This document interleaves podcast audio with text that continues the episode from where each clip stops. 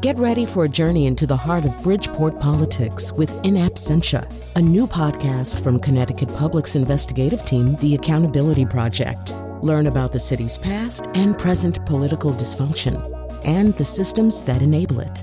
Tune in wherever you get your podcasts. Funding provided by Gregory Melville and Susan Fox and Kathleen Bromage.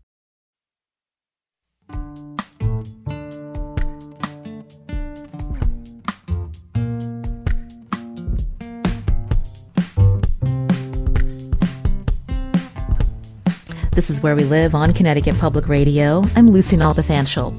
It's fair to say he's beloved in Connecticut. Walt Woodward has been our state historian for nearly two decades, but next year he'll retire. The search for his replacement has begun. Today, where we live, Woodward joins us, and we talk to historian and UConn professor Manisha Sinha, who's leading the search.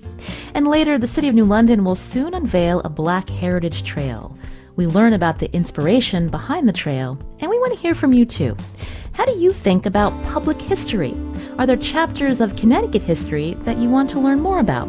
You can join us 888-720-9677. That's 888-720-WNPR. Share a comment on our Facebook page and find us on Twitter at Where We Live. Walt Woodward, Connecticut State Historian, joins us now on Zoom. Walt, welcome back. Good morning, Lucy. Thank Oh, Walt, are you still there? Walt, you just broke up. Can you hear me now? Oh, I'm so sorry. How is this? Any better? yes, I can hear you now. So, thanks for joining the show again. And I guess I should start off by saying, say it ain't so, Walt. You're really retiring? Oh, no, it's time. I'm really happy. This is, I, I've had, what, 17 years in the best job in history, and it's time to let someone else take the reins. So, when we talk about the state historian role, um, just to be clear, you, you aren't involved in the search uh, for this new person, but talk about what your hopes are for this role, having been in it for 17 years now. Well, one of the best things about the job I have is that this is a this is one of the few jobs you can have that is really a hybrid academic and public facing history uh, job and what makes that so wonderful is that you have one foot in the world of teaching and research and the kind of scholarly work that is at the, the foundation of history. And then you have this whole other side of your career that is public facing and connecting. Uh, connecting the people of Connecticut, in my case, with all these wonderful ideas that scholarship produces. So, what I hope for the next state historian is that they uh, that they have that passion for bringing history to the public and really connecting the people of Connecticut with the amazing history of the state. If they bring the same kind of feel for it uh, that that has energized me throughout this, I think it'll be terrific. Mm. You've been on the show before, and listeners hear you on Connecticut Public Radio often.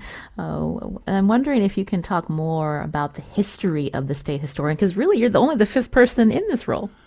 Yeah, it, it, it is a really interesting history. The position of state historian was created back in 1935 when the state celebrated its 300th anniversary. And uh, for people who don't know, that was an absolutely pull out all the stops uh, uh, uh, event. They had uh, they had exhibitions, they had parades in every state. There was one parade where they estimate that half the people of Connecticut actually either participated in or viewed it. And as, as they were gearing up for that event, they appointed a state historian both to advise on uh, the different events, but also to oversee a series of publications on Connecticut history. There, there, there were a series of 69 pamphlets. Uh, they're called the Blueback pamphlets, and they were published over a number of years. And the state historian position was created to continue after the tercentenary and supervise the publication of those pamphlets. The, the first state historian was named George Dutcher, and he, he served as a member of the State Library Board. He uh, he was paid by them to supervise the publications, and that work morphed into publishing the public records of the state of Connecticut. He was succeeded in 1941 by Edward Labaree, who was the renowned publisher of the Benjamin Franklin Papers, who continued for 10 years as a state historian of Connecticut. He focused on the public records. In 1951, Albert Van Dusen, who was uh, at the University of Connecticut, became the state historian, and he really, uh, I think, began that academic hybrid focus. He published uh, a book on Connecticut history that's still one, you know, it's a coffee table history. There hasn't been one like it since then. Uh, and that was, you know, that, that went into several editions. It sold over 30,000 copies. It was kind of a high watermark for a textbook publishing on Connecticut history.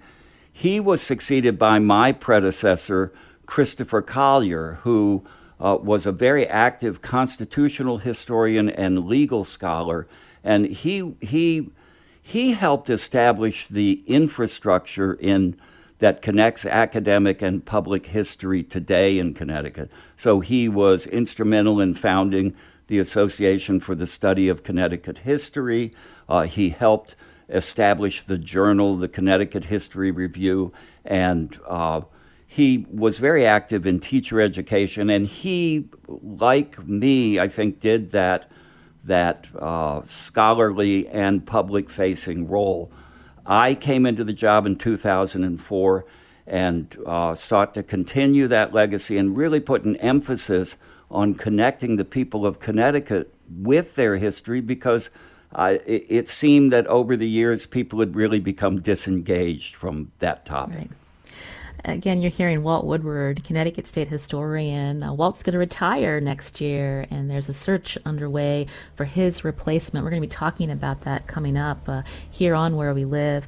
But, Walt, when you mentioned that you began in 2004, a lot has changed uh, since then, and we think about um, the digital world we live in and, and how you've had to adapt in this role and, you know, the future of this role for our listeners and our residents when we think about engaging people in history.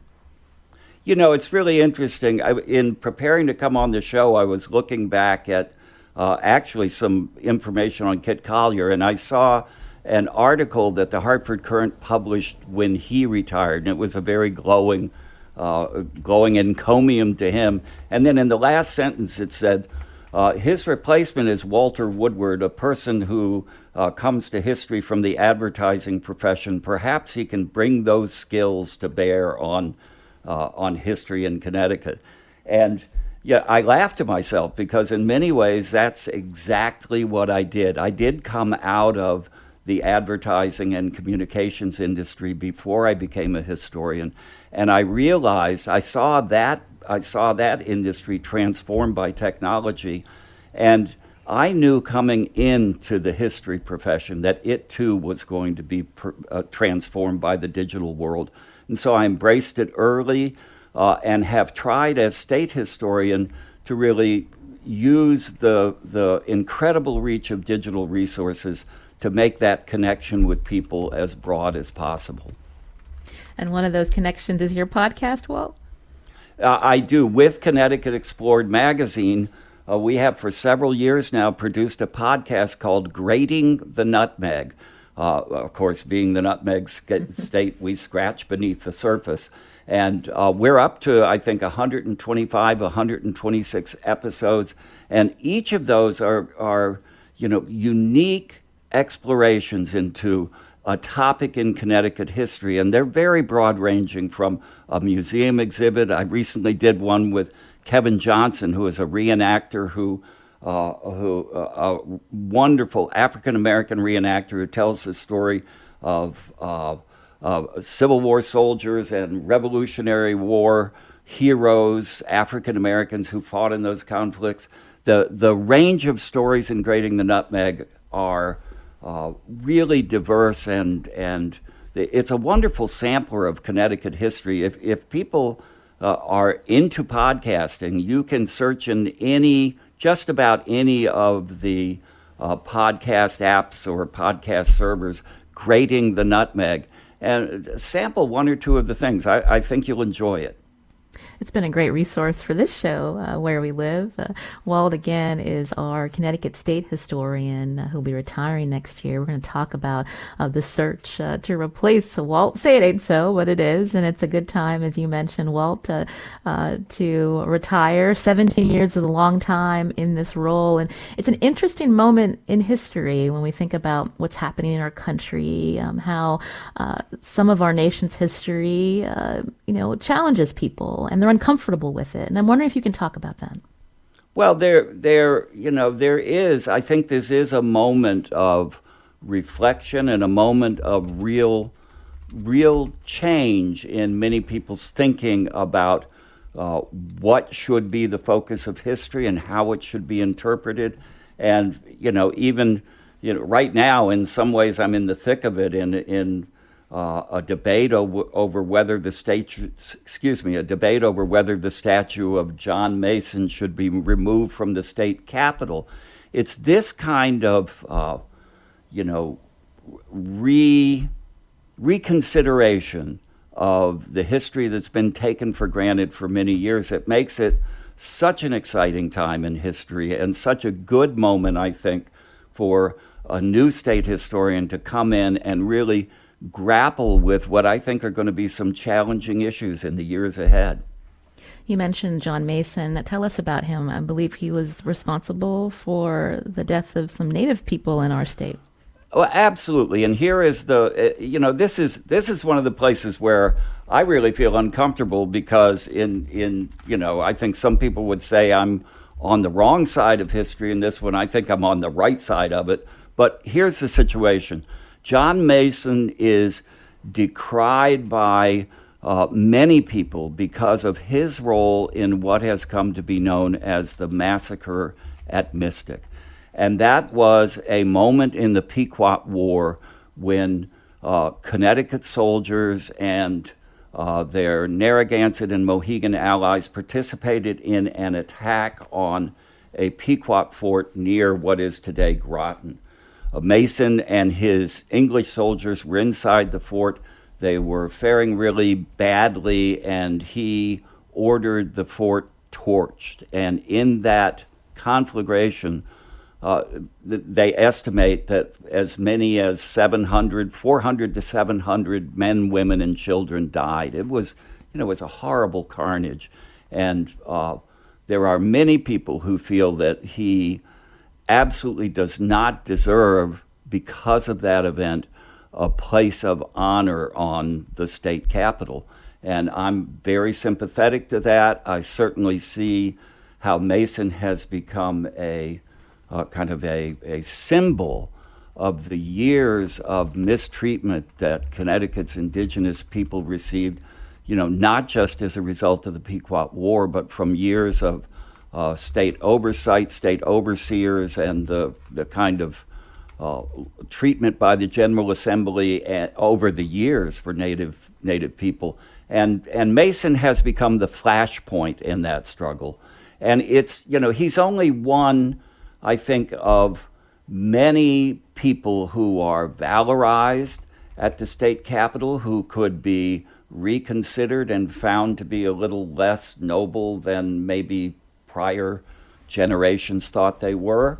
But uh, again, as I suggested at the end of the day, I, uh, for reasons that are far too long than to go into here, I come down in support of him staying on the Capitol, but having him joined there by the people who are completely absent, perhaps Uncas, uh, the sachem of the Mohegans, and Sassacus, the sachem of the Pequots, both great leaders in their own time, or even people like culture keepers like Gladys Tantaquidgeon or the Fielding sisters who uh, actually helped hold their tribes together under this incredible, uh, uh, not effort, but well, it was, I guess, an effort to uh, to have the tribes disappear. So I'd like to see, rather than Mason come down, I'd like to see uh, important Native leaders join him so that we can use the Capitol to tell these very complicated and conflicted stories of Connecticut history. You're hearing Walt Woodward, Connecticut State Historian. We're going to continue talking about this role, what it means for the state in terms of um, highlighting public history, connecting residents uh, with the history uh, in our state. You can join us, 888 720 9677, or find us on Facebook and Twitter at Where We Live.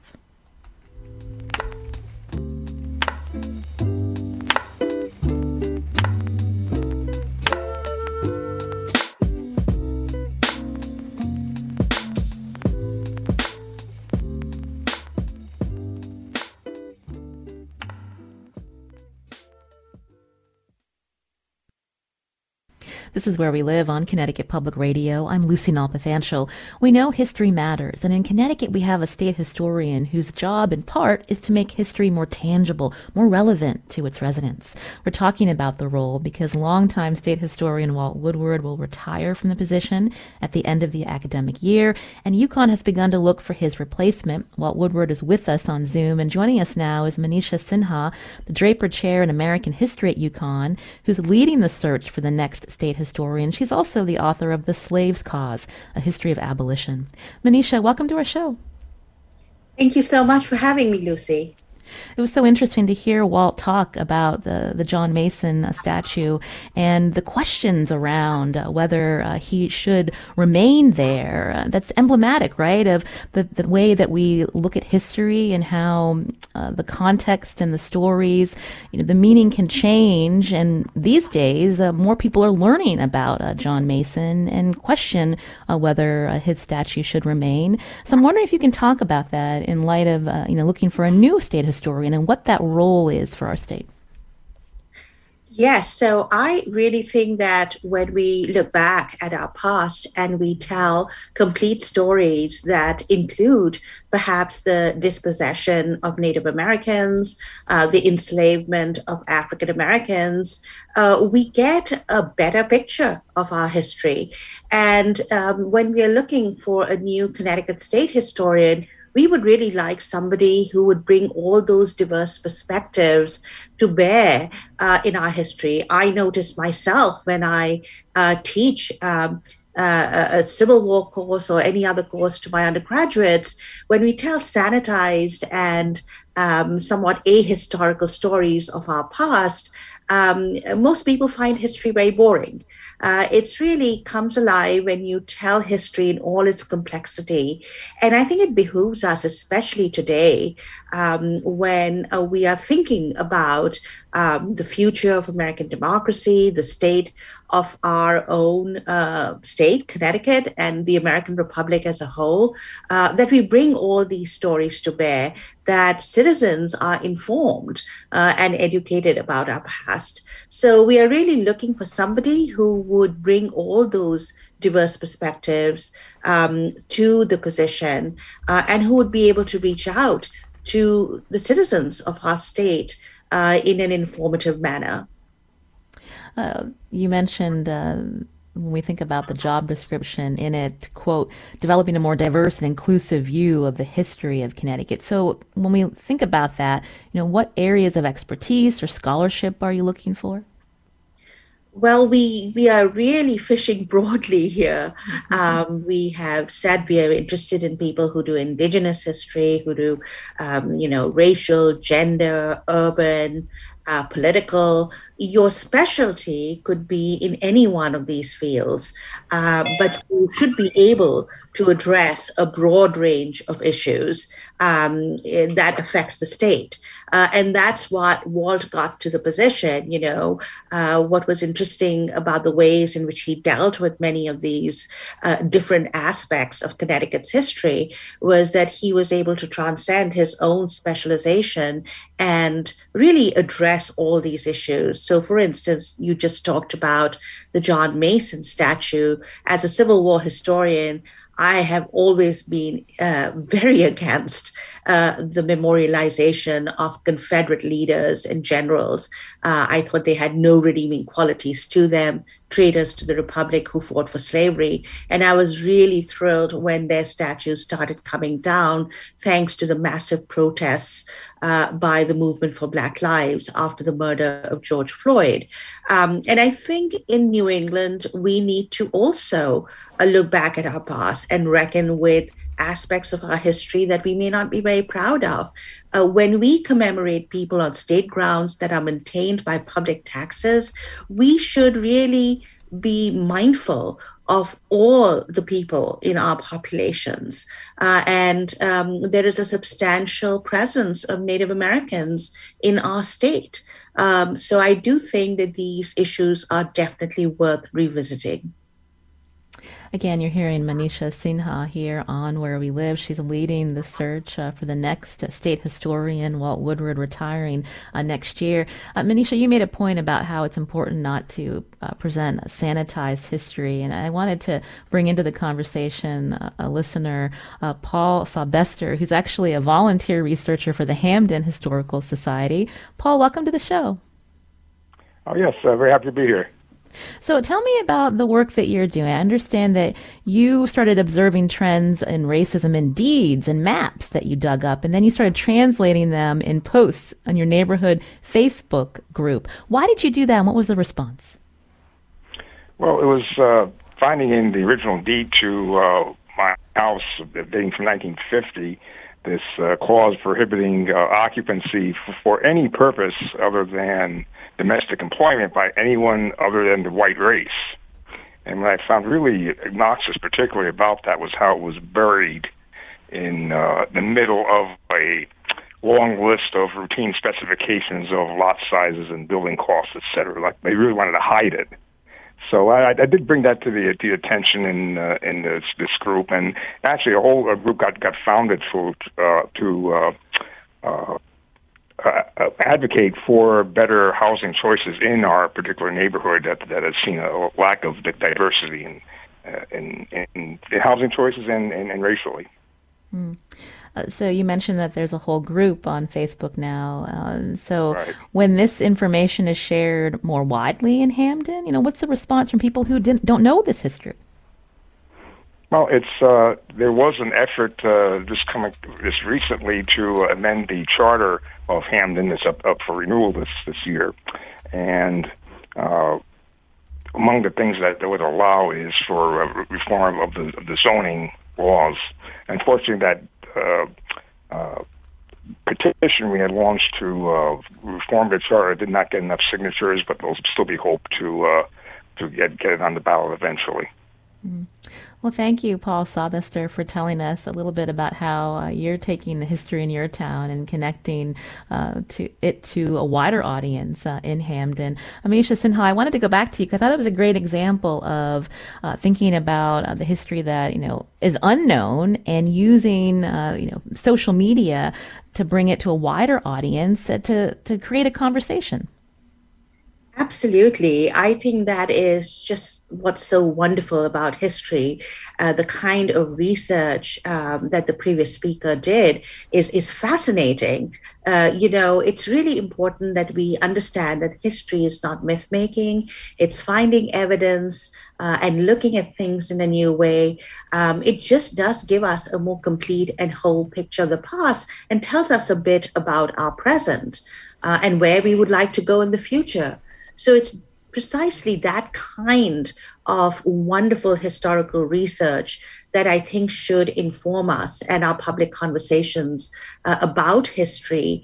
Um, there is a tendency sometimes to dismiss uh, certain new histories as, quote, politically correct history. But, you know, this kind of research has been done for a long time and continues to be done, um, sometimes by our local historians who are, you know, deeply immersed in local records, uh, and they can really tell us um, some broad things about our past. So, um, yes, I, I, think this is precisely the kinds of conversations uh, that we should be having today, uh, and how I envision uh, the role of the state historian and how Walt uh, actually fashioned it um, to be a place uh, to, to sort of educate our citizens, but also to listen in and to have a sort of a give and take on what our public histories should look like. Mm.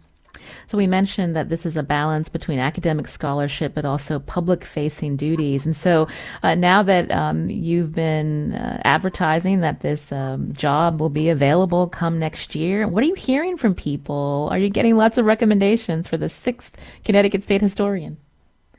Yes, um, you know, firstly, people are a little surprised to hear that we have such a position. Uh, and then they sort of say, well, what happened to Walt? We don't want him to go. And I said, neither do we, but it is his decision indeed to retire. Um, and it'll be big shoes to fill. Uh, I'm getting a lot of interest uh, from um, young historians, historians who have been working on uncovering um, the sort of forgotten colonial histories of slavery, the slave trade. I myself am very interested in the history of abolition in New England as a whole, uh, but also in Connecticut. So there is a lot of interest uh, in the position. Uh, and I'm hoping that we get somebody who can, you know, carry forth uh, the the sort of legacy of the position, but also bring perhaps uh, digital expertise, um, uh, bring uh, some cutting edge scholarship that has been done on uh, New England uh, recently in the last few years. Um, so, yes, there is a lot of interest there. And I'm looking forward to to simply, you know, reading through all the files and and finding someone who who might be wor- a worthy successor to Walt Woodward. Mm. Oh, Walt, you're still with us. I imagine that also this person needs to be uh, passionate about history, right? And, and uh, talking with people. you know, passion is the key. And I, I, uh, if they bring, if they bring a love for the history of this state to the position with them, that it, it, they will succeed. And Manisha is right. I think the focus is, you know, it's a good time to be focused on telling complete stories and uh, revisiting all of the history in thoughtful ways and and combine that with a passion for connecting ordinary people to the history of this state and it's going to be that they'll do you know they they will do the perfect job.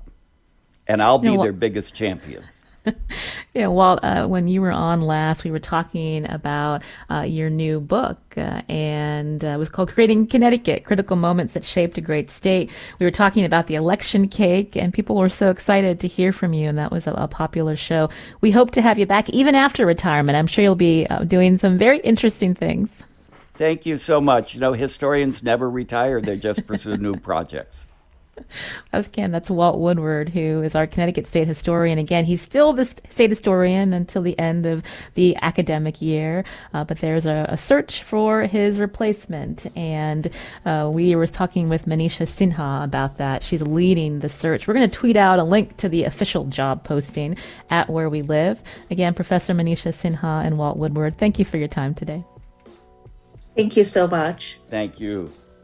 This is Where We Live on Connecticut Public Radio. Coming up, we're going to hear about the inspiration behind the Black Heritage Trail opening in the city of New London. First, it's our fall membership drive. You listen to Where We Live, so you know we talk to a lot of different people. We hit on a lot of different topics, and hopefully you learn a lot about the state we call home. Support the conversations you hear on Where We Live with a pledge of support. Here are two of my colleagues to tell you more.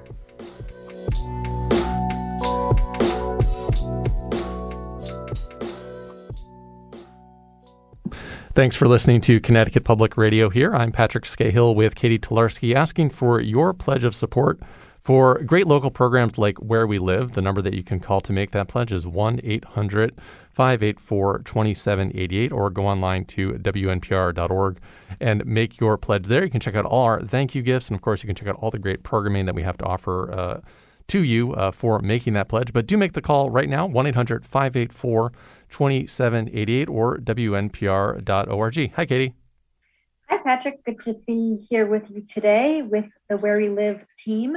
Um, if you are listening to this program right now, you know how long Where We Live has been on the air here in Connecticut and all of the um, issues that we've covered. Um, every day, we are bringing you new topics that are important for you to hear, uh, that are helping you learn more about your state uh, your community and um, hopefully you are appreciating that and hopefully you will help us to support the programming like where we live here on Connecticut Public Radio. We can only do it with your support. Uh, the number 1-800-584-2788 uh, or go online. It's easy, ctpublic.org. Yeah, and we do really view this, uh, Katie, as a, a, community service. This is a service that's obviously uh, comes to you uh, free of charge. You can choose whether or not you can support it. And uh, if you're in a position where uh, you can't, that's okay. Uh, there are people um, out there who can. And if that's you, please step up now to make that donation, not only for yourself, but for the community to ensure that all these great conversations that you hear every single um, weekday here on Where We Live continue. These are conversations about art, conversations about music, conversations about social media media and things that are in the news. And of course, uh, Lucy is talking to elected officials um, like Governor Ned Lamont, uh, Senate, House leadership, folks who are impacting your everyday life with the decisions that they're making. Uh, we hold them accountable here on this program. Uh, and Connecticut Public, our newsroom, holds these leaders accountable because you make that pledge of support, you make that donation, you make all that possible. So do make that call right now, 1 800 584 2788, or go to uh, ctpublic.org, where's the, where we have that nice little donate button, which you can click, see all our thank you gifts, and make your pledge that way. One great thank you item we have is the Where We Live ceramic mug. Of course, we have a new logo, new branding for Where We Live with a very cool um, asterisk um, design. So that for a pledge of $6 a month can be yours. You can show your support for the team um, and, uh, and support Connecticut Public Radio uh, and support, of course, Where We Live. Uh, again, for $6 a month, that sustainer um, membership is so great for you. It's easy um, you can know that you're supporting great programming here on Connecticut Public Radio. Uh, and uh, again, it helps to support us over uh, the coming year and months and years. Uh, so think about that when you do call right now 1 800 584 2788 or again online ctpublic.org. Lots of thank you items. Of course, it is. Um, the LL Bean wreath season as well. So check that out when you're there ctpublic.org. Yeah, when you make that pledge, obviously you're supporting programs uh, like Where We Live. You're also supporting other local programs that we have here, like the Colin McEnroe Show, um, uh, Audacious uh, with with Chion uh, Wolf, and lots of other uh, news and information that you can get every single day here. We can do that because of you, and uh, we actually have a fun thank you gift that's sort of combining three of our shows. we don't want to mention too many thank you gifts here in the break, but it's related to the Where We Live mug. you can get the Where We Live mug, a Colin McEnroe mug, and an Audacious mug. to a, three, I don't know what you would call that, a combo, I guess, a three a three mug combo. Yeah, I like the I like the combo. Yeah. um, and that's for a pledge of twelve dollars a month. So uh, if you're in a position where you can make that uh, donation, uh, please do it because it does go so far here at this station uh, to keep all this great journalism going. 1 800 584 2788 or ctpublic.org. Think about how many times over the last year and a half uh, when we've been through a global pandemic, um, through a contentious presidential election, so many um, news items that you've turned to Connecticut Public Radio for. You've turned to where we live to hear updates from our elected officials, updates from the governor, updates from commissioners and scientists and people who are helping you understand uh, what's happening in our world. Uh, support that now. Call us 1 800 584 2788 or go online to ctpublic.org. And thanks. That number is 1 800 584 2788 or WNPR.org. Make your pledge today, not only for yourself, but for the community, and thanks in advance for doing it. This is Where We Live on Connecticut Public Radio. I'm Lucy Nalpathanchil. Do you know the stories of New London's Black heritage? A new public history project aims to highlight some of these stories and to inspire city residents and visitors too. Joining us now on Zoom is New London City Councilman Curtis Goodwin. He was so inspired by the story of one local historical figure. He launched a career in politics and he set out to honor this person in what is now a 15 stop Black Heritage Trail that's opening later this week. Councilman Goodwin, welcome to our show. Thank you, thank you, thank you. I appreciate it.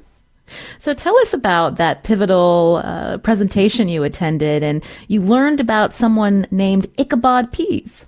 Yeah, that's correct. So just about three or so years ago, I stumbled across a presentation that just inspired me. Um, just hearing the stories of resilience, you know, learning about someone who at 81 years old who was you know, freed himself twice as a slave, decided to, you know, continue continuing on and uh, persevering to do so. Selfless Tell- acts things. And so Ichabod Pease opened a school for New London's black children in 1837 when he was 81 years old. He was born into slavery uh, in the 18th century. This is someone that you didn't hear about growing up in New London. No, unfortunately, in uh, New London public school systems, not much is taught as it relates to uh, Black history or Black culture in general.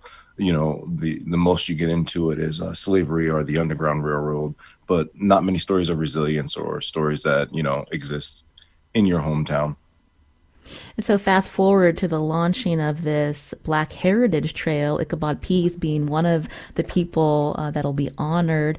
And so, talk through how you went about, uh, you and others in this project, in highlighting particular stories, Councilman Goodwin. Yeah, it was tough. I mean, there's so many. Lo and behold, you know, finding out that there was one and that inspiring me, and then you know, trying to find 15 others, it becomes rather difficult but uh, I enlisted, uh, you know, New London Landmarks and entrusted them to coming up with what those top 15 would be. The number 15 wasn't something we just came up with. Uh, because we were funded by a matching grant, we decided that would be the most the most amount that would be the most feasible. And this will have uh, 15 markers, but just the beginning, I understand, because you hope to also incorporate New London's Indigenous history. Can you talk about that? yeah, I'm super excited. Uh, you know, it gets overwhelming talking about it. You know, to even get at get to this point. But we hope to embark on you know an indigenous trail as well. New London, nor is New England a stranger to their the intertwining of uh, indigenous roots within our community. So I just think it's important that we keep the conversation on history going because it's still living history, um, and we just you know tell it more inclusively and intentionally. You mentioned New London landmarks. Also with us here on Zoom is Lonnie Braxton II. He's a historian of Black history who worked on this project, this Black Heritage Trail. Uh, his day job is senior assistant state's attorney. And I can call you Braxton? Yes. Good morning, and thanks for uh, the opportunity. This was a great project, and uh, Councilman Good uh, inspired us all. Um, you know, I uh, grew up in Mississippi, and I've always been a a fan of uh, westerns. And many years ago, there was a John Ford movie uh, called "The Man Who Shot Liberty Valance," and uh, one of the quotes was, "When legend becomes fact, print the legend." And one of the things that I found out one of the sites that I was given to do the research on was called the Hotel Bristol. And it's a building downtown New London. I passed every day on my way to work at EB, walked by it when I walked through downtown and it's on Bank Street. As it turns out, in 1919, Red Summer, uh, 5,000 people surrounded this uh, the Hotel Bristol and uh, attacked a number of black sailors and uh, patrons who were inside this hotel. And as I'm reading and doing the uh, bit of research, uh, finding out about this, it was interesting to see what some of the newspaper reports were throughout the country.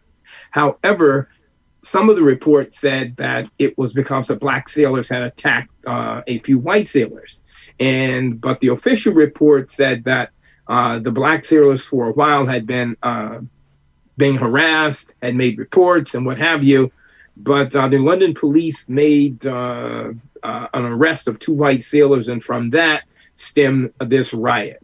they called out the shore patrol, they called out the police. it was quite something.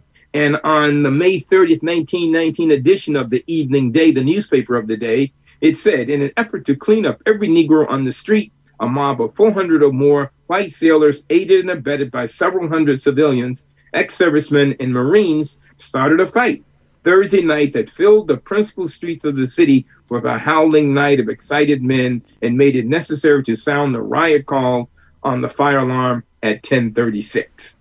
And this was not the only uh, incident of that uh, year. Uh, about a month later to the day, a second incident took place. And uh, that one wouldn't have been reported at all, but for the uh, sailors uh, who were the shore patrol on their way to this incident, hit a fire hydrant, causing damage. And there was a dispute between the city of New London and the sub base as to who was going to pay. And as a result of that, there was an actual reporting in the paper. Otherwise, it would have been lost to history. Mm. So that's another example. Uh, another example, Braxton. We heard earlier from the councilman talking about Ichabod Pease, someone uh, who inspires, but also Hotel Bristol, as you mentioned, important to highlight uh, these also these moments in history of sorrow, and that we need to confront them and not let them just be forgotten.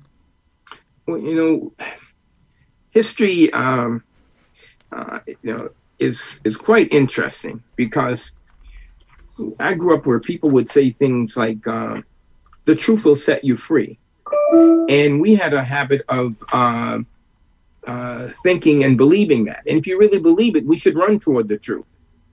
And uh, New London, uh, through the efforts of people like Councilman Good, uh, the London Landmarks, and others, we've done that. however, some people, instead of running toward the truth, run toward a myth and embrace it. And we've been fortunate here that we are trying to tell everyone's story because it's all American history. It's not uh, Black history. It's not uh, one group's history. It's all of our history because that's what made this place such a great place to live. Uh, we met. We heard from the councilman about 15 markers, just the beginning. Can you walk us through a, a couple more that will be unveiled on Thursday? And you know, again, what it's going to mean to you and others on this project to see well, this? Well, one of the most exciting ones, I think, um, is the one for Spencer Lancaster. Mr. Lancaster is unique because he's alive in his mid 90s. And the Bristol Hotel happened in 1919. And when I came to London in 68, there were still people alive who probably remember that incident. Well, unlike that case, we have Mr. Lancaster we can ask him questions. You know, he was a veteran. He was a civil rights activist. He was a father. He was a citizen. He was the first elected official in New London of color. So he paved the way for a lot of people. Uh, there's a quote uh, that was made of Paul Robeson. Uh, he's the tallest tree in our forest. Mm. A second one would be Linwood Bland. Uh, he passed. Uh, he wrote a book a View from the 60s.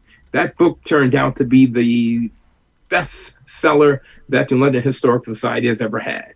And uh, it gave an awful lot of insight. Uh, Shiloh Baptist Church was another. Uh, it was pastored by Reverend Garvin. It was the oldest black church uh, in, if memory serves me correctly, in a New London. Um, there is uh, the uh, site of the burial place of Hercules and his wife Flora.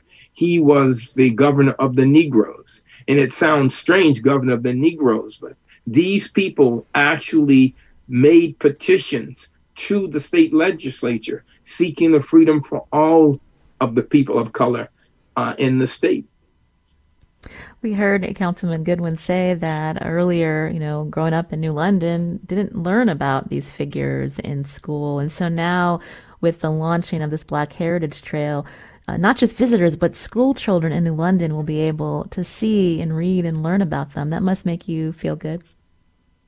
This is going to be uh, quite interesting. I think not only will the children uh, learn about uh, the history, anyone who comes to New London and happens to see one of those plaques will learn. Right. This is going to be posted on websites concerning the city. So it's an educational process because without things like this, often you will think you didn't have a place and you didn't contribute. And what uh, this will do for all of us is it will tell the story that we all participated. We all actually were involved in the making of New London. Mm. Councilman Goodwin, you're still with us. Your response. I mean, I mean, it, it's it makes me kind of speechless, you know, to you know hear Lonnie and to have worked with it with such a a group with so much depth. I mean, you have generations of Black history working on this project, where, in, my opinion, it's a way for us to not only transform the narrative within the city or within our, our, our region, but also to reconcile with folks like Ichabod Pease and all those um, all those that are our ancestors that we stand on the backs of. Because I, I, truly feel like you know we stand on the backs of our ancestors and those like living history, Spencer Lancaster. So I'm just proud um, and encouraged, and this just gives me inspiration to keep going. Mm. Well, it's been a pleasure to hear about this project, this public history project with New London City Councilman Curtis Goodwin and Lonnie Braxton II, a historian of Black history who also worked on this project. I understand it'll be unveiled this Thursday at 4 p.m., beginning at Mr. Spencer Lancaster's uh, home, followed by a ceremony at the Hempstead Houses. Thank you so much. We'll make sure we link it uh, on our website for our listeners to learn more. We appreciate your time today. Thank you. Thank you. This is Where We Live on Connecticut Public Radio. I'm Lucy Nalpathanchil. Katie Pellico produced today's show. Kat Pastor is our technical producer. As I mentioned earlier, it's the first week of Connecticut Public Radio's fall fundraising campaign. You learn a lot about your state here on this show. Support the conversations you hear with a pledge of support. Here are two of my colleagues to tell you more. Thanks for listening to Where We Live here today on Connecticut Public Radio. I'm Catie Talarski here with Patrick Skahill, um, saying thank you for listening and we're and asking you to also support the programming here today. 1-800-584-2788 or ctpublic.org. Uh, those are the ways that you can get in touch with us and become a member, become a part of the community of people that are, um, you know, members of Connecticut Public Radio, that are supporters, that are curious, um, that are involved. Uh, do it now. Help us to uh, reach our goals 1 800 584 2788 or ctpublic.org. Yeah, and we obviously understand that you uh, you value this service because you're listening right now, and uh, you do get something out of it. We are hoping that you uh, value it enough uh, to, if you are in a position to financially support it, make that donation now. We only come to you a few times uh, a year to ask for that pledge, and that's really how it works here at this station. We rely on our uh, on our members, on our listeners too, if they're in that position to support the station, to step up and do that. And maybe it's at the level of six dollars a month, so you can get the Where We Live ceramic mug. Maybe it's at the level of twelve dollars a month if you want a Where We Live mug and a Colin McEnroe mug and an Audacious uh, uh, mug uh, as well. Um, but really, at whatever level you can give, that donation is going to go so far here to uh, help Lucy and her team continue to do the work uh, that they do so, so well interviewing people from uh, all across the state, uh, the nation, and in some cases the world uh, about their lives, their experiences, the things that they're working on, their stories. They can share that because you make that pledge. 1 800 584 2788, 1 800 584 2788, or ctpublic.org. Patrick mentioned the $6 a month pledge level for the Where We Live mug, a great option and a great way for you to become a sustaining member of Connecticut Public Radio. So you know that uh, your dollars will go and support us moving forward.